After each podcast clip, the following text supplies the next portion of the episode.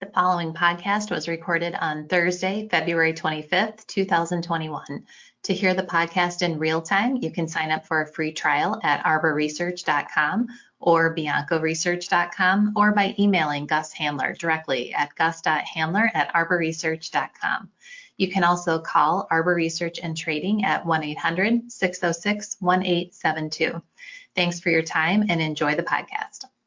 Welcome to Talking Data. I'm Kristen Radish with Arbor Research and Trading, and today I'm here with Jim Bianco of Bianco Research. Jim, thanks for joining us.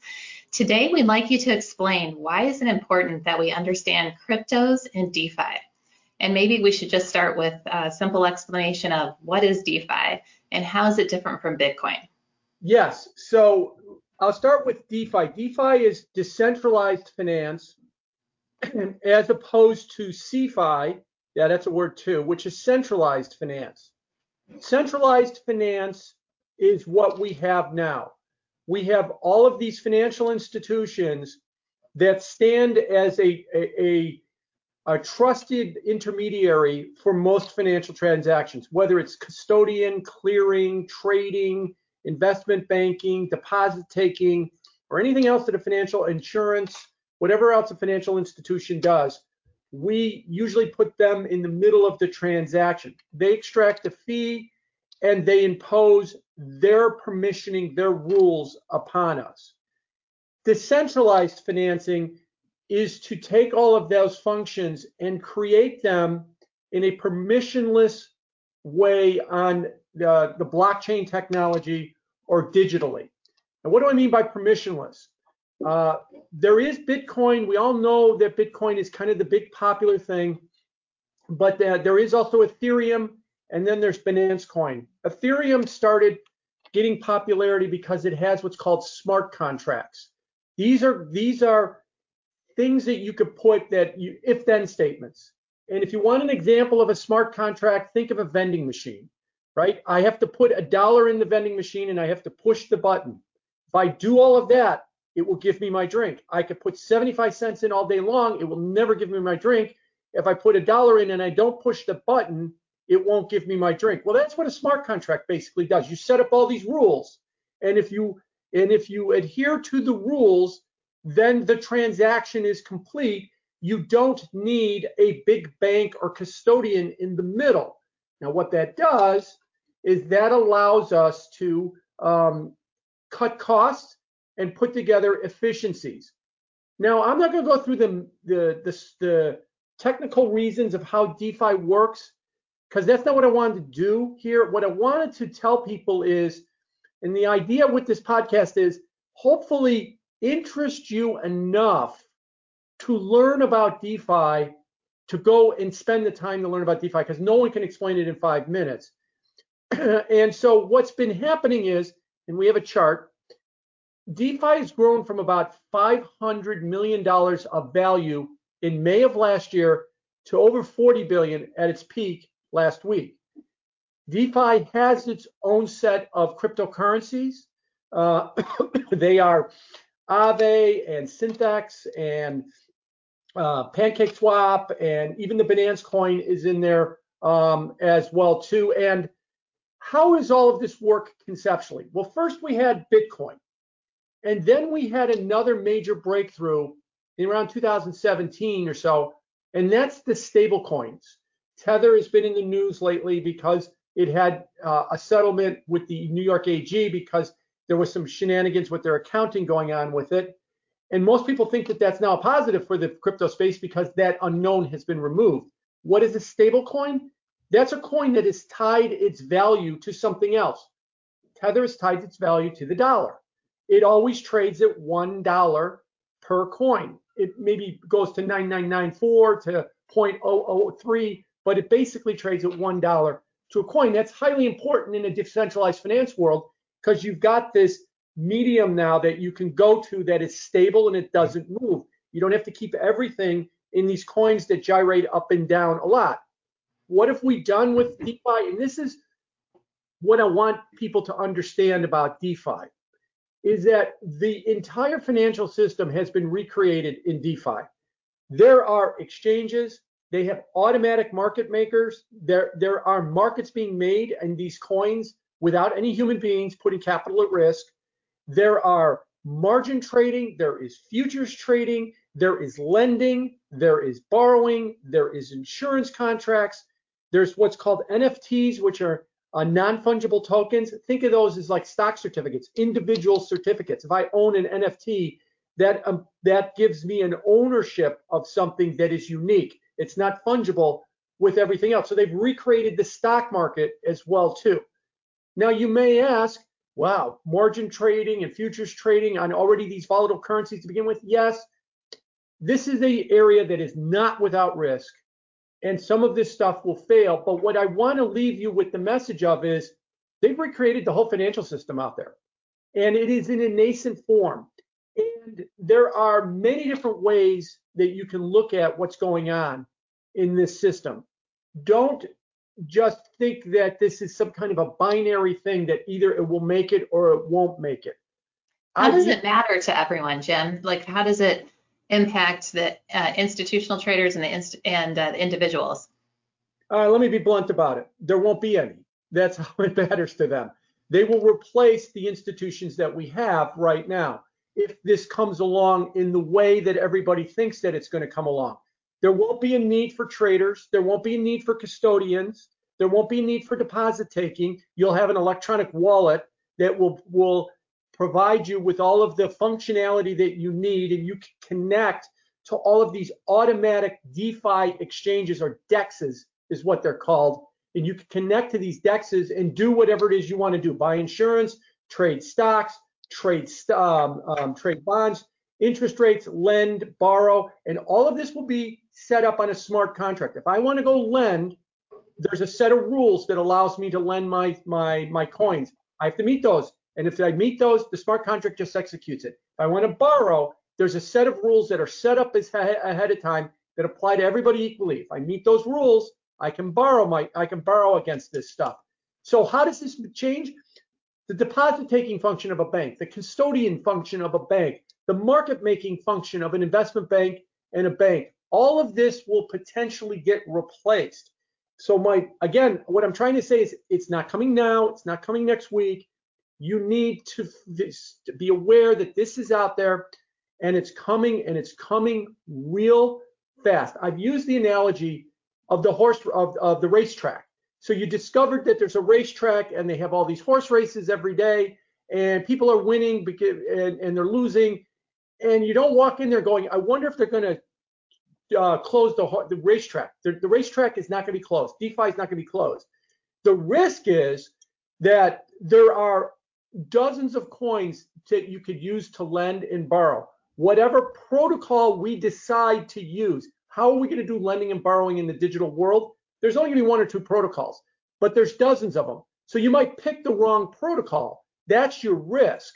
But, another analogy I would use is in 1900 in the United States, there was over 100 automobile companies. We all knew the automobile was going to be the biggest thing and replace the horse, and everybody was building them. By 1920, we were down the big three, which continue to this day. General Motors was an amalgamation of dozens of those companies as well too. So this is kind of where we're at. So, it's not like in 1900 that you're looking around going, this automobile thing is a fad and we'll just keep riding horses.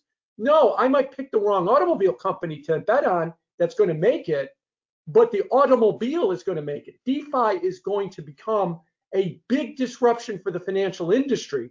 I might pick the wrong coins or the wrong protocols. That's the trick in trying to do this, but it's not that this is going to go away. Look, we have disrupted the newspaper business, we have disrupted the retail business, we have disrupted the airline business, we have disrupted the healthcare business.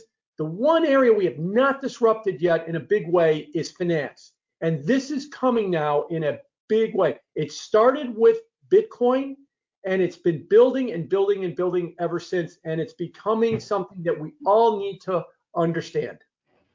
Jim, are U.S. citizens being shut out of this new market? Yeah, see, the problem with U.S. citizens is they are somewhat being shut out because we have asset liability management and KYC, know your customer rules. So if you have an account on not KuCoin, excuse me, that's Singapore. If you have an account in Coinbase, if you have an account with Kraken, if you have an account with Binance US, if you have an account with Gemini, these are some of the US cryptocurrency exchanges. And you go onto these exchanges and you start looking for DeFi, you're gonna see very limited amounts of DeFi. For instance, February 12th, Coinbase finally brought up margin trading on cryptocurrencies 14 days ago, and it's only available in 23 states. Illinois, where I'm at, is one of the states. New York is not one of the states where you can see margin trading. That's because each state's securities regulator has to approve this too, and only 23 have approved it, and only on a handful of these coins. If you go to some of the foreign exchanges, KuCoin is one that's out of Singapore, there's hundreds of coins that you can margin, and there's big markets in these coins that you can margin. This is not an endorsement of buying cryptocurrencies and margin. That is really risky. This is what's happening. This is what's coming. Binance US, which is part of Binance.com, it was founded in China, and they had to separate out their US subsidiary to Binance US. It's only available in 43 states right now. Also, you can't trade Ripple XRP in the US, which is a top five currencies.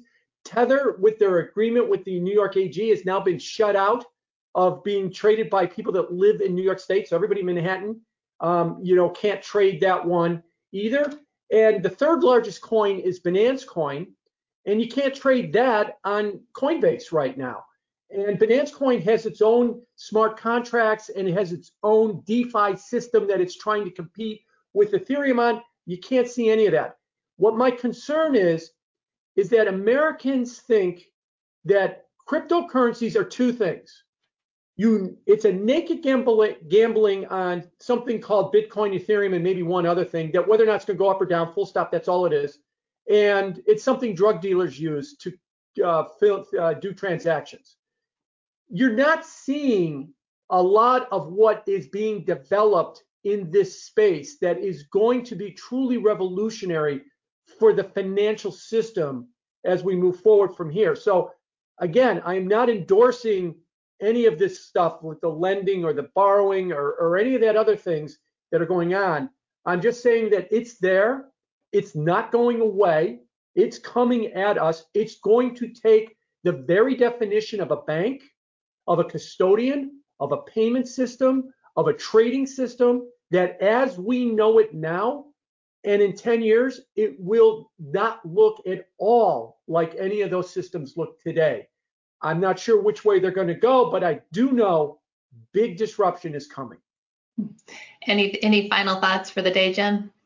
Yeah, there is some low opportunities for you. So in the lending and in the borrowing state, I'm not going to try and get too technical with it, but they're moving from proof of work to proof of stake, if you know what that means. All that means is that the miners, as we like to call them, have to stake and make sure that the transactions are legitimate. They put their computer power up to work. The more that more transactions a miner wants to process. Remember, they're not deciding, they're not permissioning this stuff, they're just processing it. The more they want to process it, the more money or more coins they need to have in order to process more power. So they borrow the coins and they offer interest rates.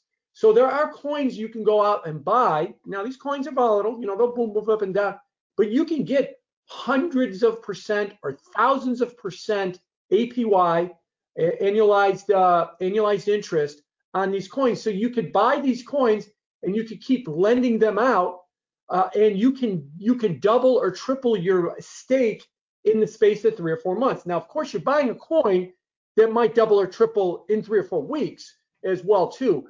This is an exciting and very risky area, and I wanted to point that out. You can tether. You can put your money out on and lend out your tether, which has been around for a couple years. It's got its lawsuit against it behind it. It vacillates within 1 penny of a dollar, and you get 15 or 18% on all your tether. And I used to joke, well, why is Elon Musk wasting his time with Bitcoin? Why doesn't he just buy Tether up and then just lend it all out and get 18% almost risk-free? Well, there are a couple of risks. One of them is also another big risk you got to keep in mind in the crypto space is there's no investor protections. So if you go to transfer your money from one exchange to another exchange, they give you about 15 warnings. You better do this right, because if you made any mistake in filling out the form online, the address of where you're going to send it to, the address you're sending it from, are you using the right network? You make one little mistake and you hit send, your money's gone. It's instantly gone. It disappears. You don't even ask me what happened to it. So there are risks associated on that side. But all of this stuff is opportunities that will come along. So hopefully what I've done is I've made you interested enough to go Google the word DeFi, go look on YouTube. I'll try and give you some links underneath this that are what is DeFi, the future of finance, how does this stuff work? There's some excellent videos out there that have been done over the last year to explain this stuff, to get a better handle on it. I think it's worth all of our times to be aware that this exists and it's coming. Thank you, Jim. I think it's very helpful of what you've walked us through today. And if anyone has any questions, please let us know. We can be reached at Arbor Research and Trading by emailing Gus Handler at gus.handler@arborresearch.com. Thanks and have a great day.